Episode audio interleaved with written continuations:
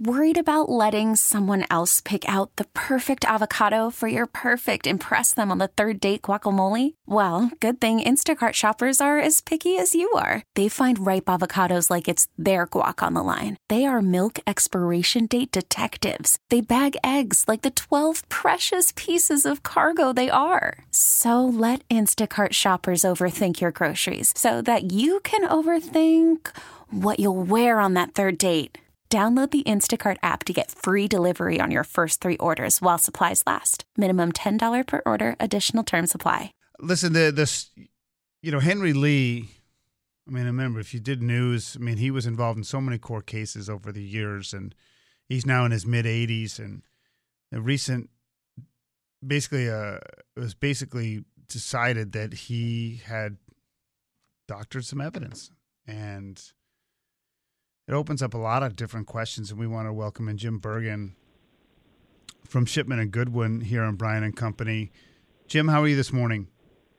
Doing well, Brian. Thanks. Good to talk to you. Yeah. So I, you know, this. How surprised are you at this, or not surprised, or or what? Oh yeah, no, I'm very surprised. I'd worked closely with Henry Lee. He had been an expert in many of my cases as well. He had been essentially the father of forensics, not only in our country but internationally. And the first time I used to do this stuff, talking to you guys, was back in the OJ case. And I don't know how many of your listeners are old enough to remember that, but uh, you know, you may remember his testimony, a cockroach in the spaghetti. you know, talking about how poorly the the case had been handled. And so it is very tragic to read about it, but that's what makes it news. When somebody is the hero, he is the top of the top, ends up being involved the way he is involved here, it is something that's disturbing to everybody because we want to rely on something, and but we're all human.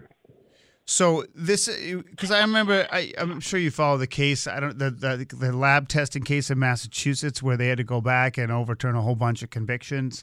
Is this yep. something where now? And I mean, again, there's everything when you dealt with him was completely on the up and up, professional and and and solid. Oh correct? yeah, okay. Yeah, yeah. You know, he basically he was the uh, gold standard. I was going to say platinum standard. He, there's nobody like Henry Lee. They built whole forensic institute around him. People are anybody who's in the forensic field knows him, and most of the rest of us know him anyway.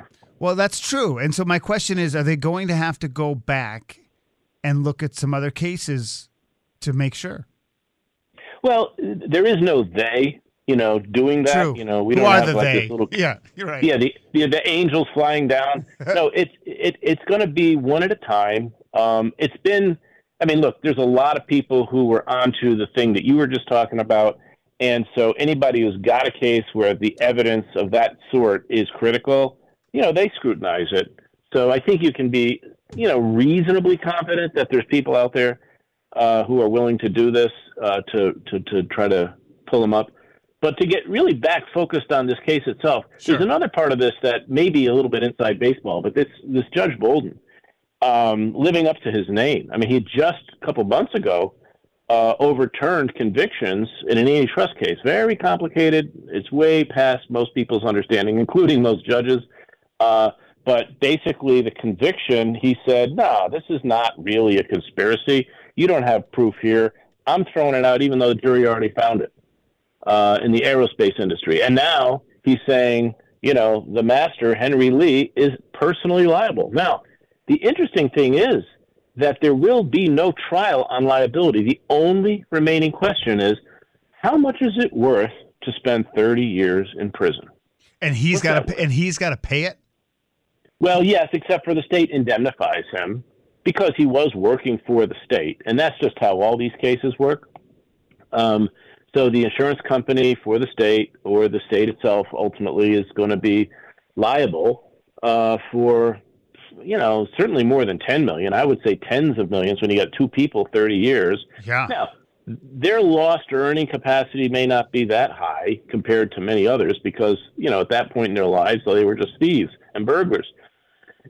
but the, the enjoyment of life for 30 years, oh. I mean, geez, that's got to be, you know, I, I do a lot of wrongful death cases, and I usually say the lowest you could possibly get for the value of a year of life is 50 grand, and the highest for the year of a year of life that a juror would ever probably acknowledge is like 250.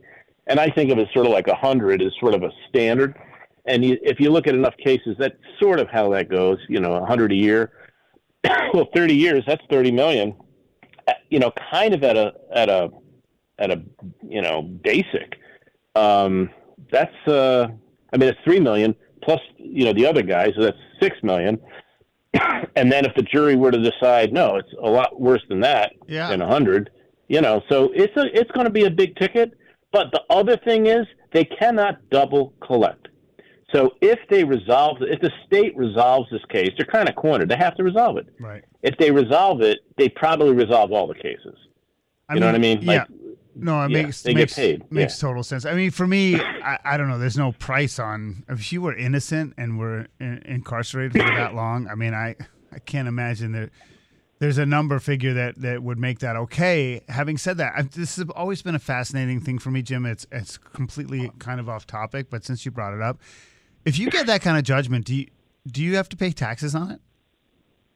Uh, it depends. If it's just the enjoyment of life, absolutely not, because you have a right to enjoy your life without paying taxes on that. Although some might argue, uh, the, the, what you pay taxes on is what you earn. So that component of this, which would be lost earnings, uh, would be taxable. But they're probably not going to bother even accounting for that because you know teenage burglars living in a messy car. Uh, how are you going to predict they're going to you know their net earnings? Right. So, you know, they're probably not going to have to pay any taxes on it. Interesting. We're talking with Jim Bergenn from Shipman and Goodwin here on Brian and Company. The last thing on on on Dr. Lee. I mean, it does. How does this impact his legacy? Well, that, you know, you can't erase all the amazing things he did. So he still has a legacy. This is just a big footnote. I mean, you know, it, you know, it's. It, I guess If it's so, little if, bit like a- if so, it's tough to come in, in when he's eighty four. Yeah, no, you can't. There's not enough time to repair that. but neither could anybody possibly have built credibility so high as he did. So, you know, it, it, this isn't like Pete Rose, who, uh, you know, er- you know, there's a lot of people who feel strongly like you should never gamble on on the game you're playing. Uh, but look at that legacy he had beforehand. Um, you know, but there, people can think of people who have wonderful legacies and then they have a big bad footnote. Yeah. But that's what I think this is. Okay. Well, that's the the context of somebody who dealt with them directly and has a couple decades experience. So that that's way more credible than than my opinion if I had one. So Jim, uh, thanks so much. Hope summer's going well, and we'll talk to you soon. All right, good, Brian. Thank you. Uh, Jim Bergenn Okay. from Shipman and Goodwin. Really interesting stuff uh, on Henry Lee and the case uh, where he was found um, responsible for fabricating evidence. And we'll see what the, the numerical judgment is.